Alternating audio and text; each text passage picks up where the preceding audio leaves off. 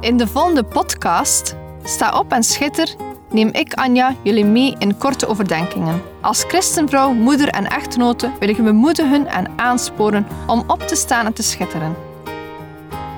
We zijn niet gemaakt om in Gods koninkrijk stil te zitten en niets te doen, maar om op te staan en dienstbaar te zijn. In de eerste plaats tien over God, daarna tien over ons gezin, onze partner of onze geloofsgenoten. En als gevolg zullen we dan ook schitteren in de wereld. Neem je Bijbel bij de hand, want zonder Bijbel zijn we als een kok zonder eten of een zanger zonder stem. Dus luister naar, sta op en schitter.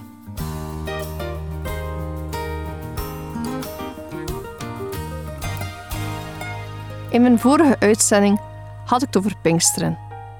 De Heilige Geest werd uitgestort op de discipelen. Dit was een fantastisch gebeuren en het was een start van een christelijke opwekking. Dit is dan ook het thema van vandaag: opwekking. Opwekking is een periode van geestelijke vernieuwing. Een opwekking wordt gekenmerkt door massale bekeringen. Mensen kiezen voor Jezus als hun redder. We zien bij een opwekking ook dat er een gedragsverandering is bij de christenen. Een opwekking kan alleen door werking van de Heilige Geest en is niet het werk van mensen.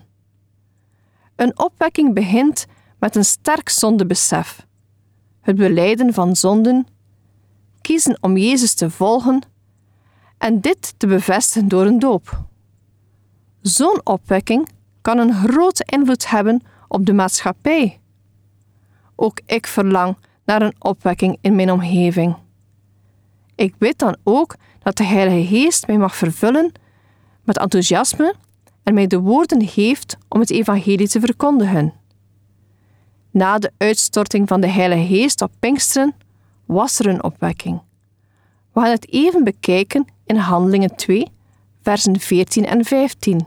Daar staat: Maar Petrus, die daar met de elf andere apostelen stond, verhief zijn stem en sprak tot hen: Joodse mannen en u allen die in Jeruzalem woont, dit moet u bekend zijn, en laat mijn woorden tot uw oren doordringen.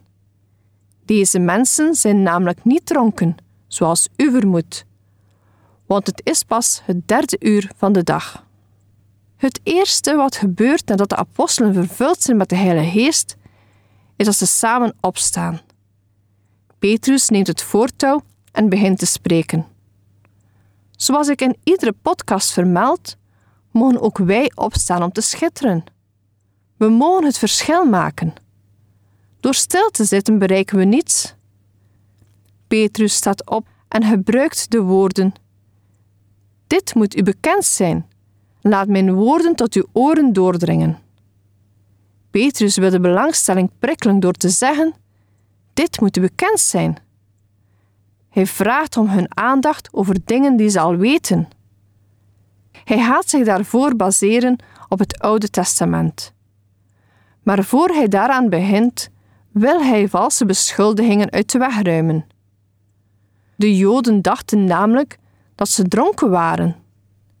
Hij weerlegt de beschuldiging door een nuchtere constatering dat het nog te vroeg op de dag is om dronken te zijn. Na dit gezegd te hebben, begint hij te citeren uit het Oude Testament. Peters houdt in feite een Pinksterpreek. Hij citeert uit Psalm 16, Psalm 110 en ook uit het boek Joël. Hij doet dit omdat hij aan het spreken is tegen de Joden. Hij gebruikt de taal die ze verstaan. Ook wij mogen zo het evangelie brengen, ons aanpassen aan het publiek of persoon waar we tegen spreken. Het is zeer eenvoudig. Je gaat een ongeschoold persoon niet overtuigen met moeilijke woorden en geschiedkundige feiten. En een professor zal je moeilijk kunnen overtuigen met gevoelens zonder bewijzen. Petrus geeft een preek die aangepast is aan de Joden.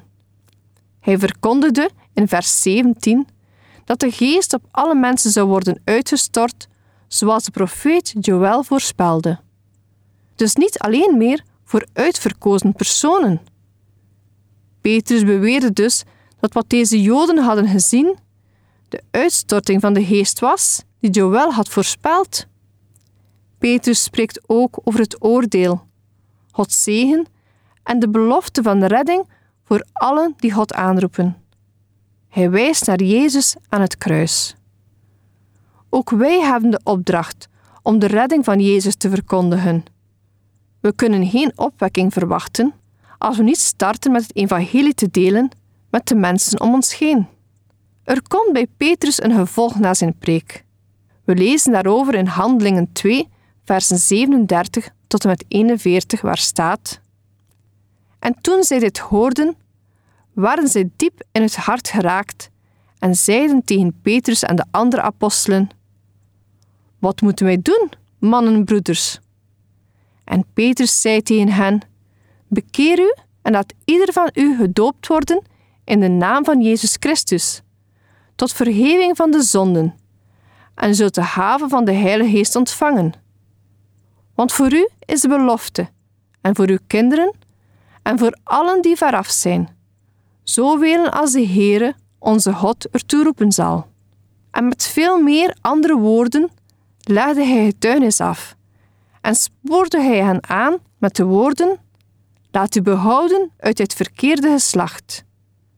Zij nu die zijn woord met vreugde aannamen, werden gedoopt. En ongeveer 3000 zielen werden op die dag aan hen toegevoegd. De opwekking in Jeruzalem op de Pinksterdag was de grootste aller tijden. Binnen een paar uur waren 3000 mannen en vrouwen bekeerd. De start van de kerk. Wat had ik daar graag bij geweest? Ik zie het al zo voor mij.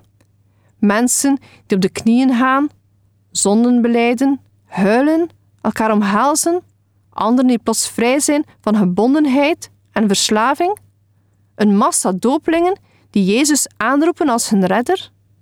Het zal daar een prachtig feest geweest zijn.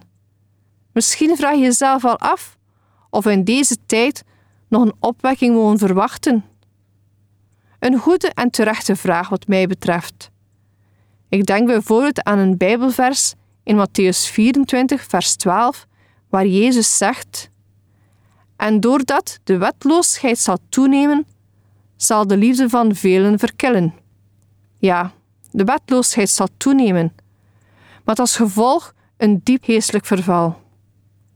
Paulus sluit er op zijn beurt nauw bij aan als hij in 1 Timotheus 4, vers 1 zegt: Maar de Geest zegt uitdrukkelijk dat in latere tijden sommigen afvallig zullen worden van het geloof en zich zullen wenden tot misleidende geesten en leringen van demonen. Kortom, in deze wereld en ook binnen de kerk zal het er geestelijk niet beter op worden naarmate we dichter bij de wederkomst van Jezus komen. Betekent dat dan dat een opwekking niet meer mogelijk is? Die overtuiging heb ik persoonlijk niet. De Bijbel bevat naast de genoemde Bijbelversen ook diverse beloften waardoor wij verwachtingen mogen hebben. Gods geest is nog steeds werkzaam en het blijft voor ons een opdracht om Jezus te verkondigen.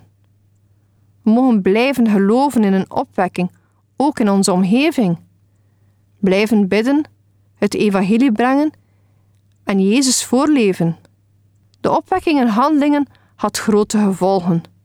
De volgende paar versen in Handelingen 2, versen 43 tot 45 beschrijven dan hoe deze eerste christenen leefden. Alle gelovigen gingen met elkaar om in eenheid. Ze verkochten hun eigendom en gaven het geld aan degenen die het meer nodig hadden. Als we lezen hoe de eerste christenen leefden, zien we dat hun leven vervuld was met grote vreugde. Ze leidden een eenvoudig leven met hen die hun geloof deelden. Deze tekst blijft mij verbazen. En soms verlang ik ook naar zo'n tijd. Maar tegelijkertijd strekt het mij ook af. Dit was de eerste kerk die God plantte.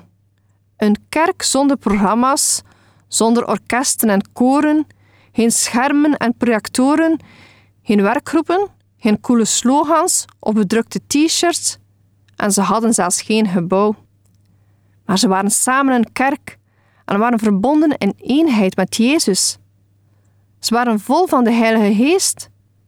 Was het toen eenvoudiger? Nee. Het was ook een opgave en een investering. Ze kozen door de Heilige Geest de juiste weg. Welke weg bewandel jij? Laat jij de Heilige Geest toe om te werken in jouw leven? Je kunt een christen vergelijken met een waterleiding. Het is Gods bedoeling dat er stromen van levend water door een christen heen stromen. Wil je dat er water door de leiding stroomt? Dan moet deze eerst aangesloten zijn op een bron. Op het moment van je bekering krijg je connectie met de bron Jezus en ontvang je de Heilige Geest. Deze connectie gaat vanzelf. Je hoeft er niets voor te doen. God opent als het ware de kraan bij je bekering en het levend water begint door je heen te lopen. Helaas raakt de waterleiding wel eens verstopt, omdat er allerlei vuilte in de buis zit die het water tegenhoudt om verder te lopen. Misschien wordt het water helemaal tegengehouden, of sijpelen er slechts wat druppels of een klein stroompje doorheen. Zo is het ook met ons christenen. Als er vuilte in ons leven is, dan wordt de stroom van de geest gehinderd. Vuilte als onbeleden zonde hindert het stromen van de geest in en door ons heen. Als de vuilte verwijderd wordt, zal automatisch het levend water opnieuw gaan stromen. Wees niet bang om de Heilige Geest toe te laten in je leven. Hij wil er voor jou zijn om jou de weg te wijzen. Laten we allemaal een voorbeeld nemen aan de apostel Petrus. Nadat hij de Heilige Geest had ontvangen, stond hij op, ging naar buiten en verkondigde de opgestane Heer. Hij kende Jezus en wist door leiding van de Geest de juiste woorden te vertellen. Sta op vandaag. Laat je leiden door de Heilige Geest en schitter. Deze podcast kun je steeds opnieuw beluisteren via de website en app van twr.be. Als je deze aflevering leuk vond en je wilt de podcast helpen ondersteunen, deel hem dan met anderen. Heb je gebed nodig of wil je reageren op deze uitzending? Zend dan gerust een mailtje naar anja.twr.be. Bedankt voor het luisteren.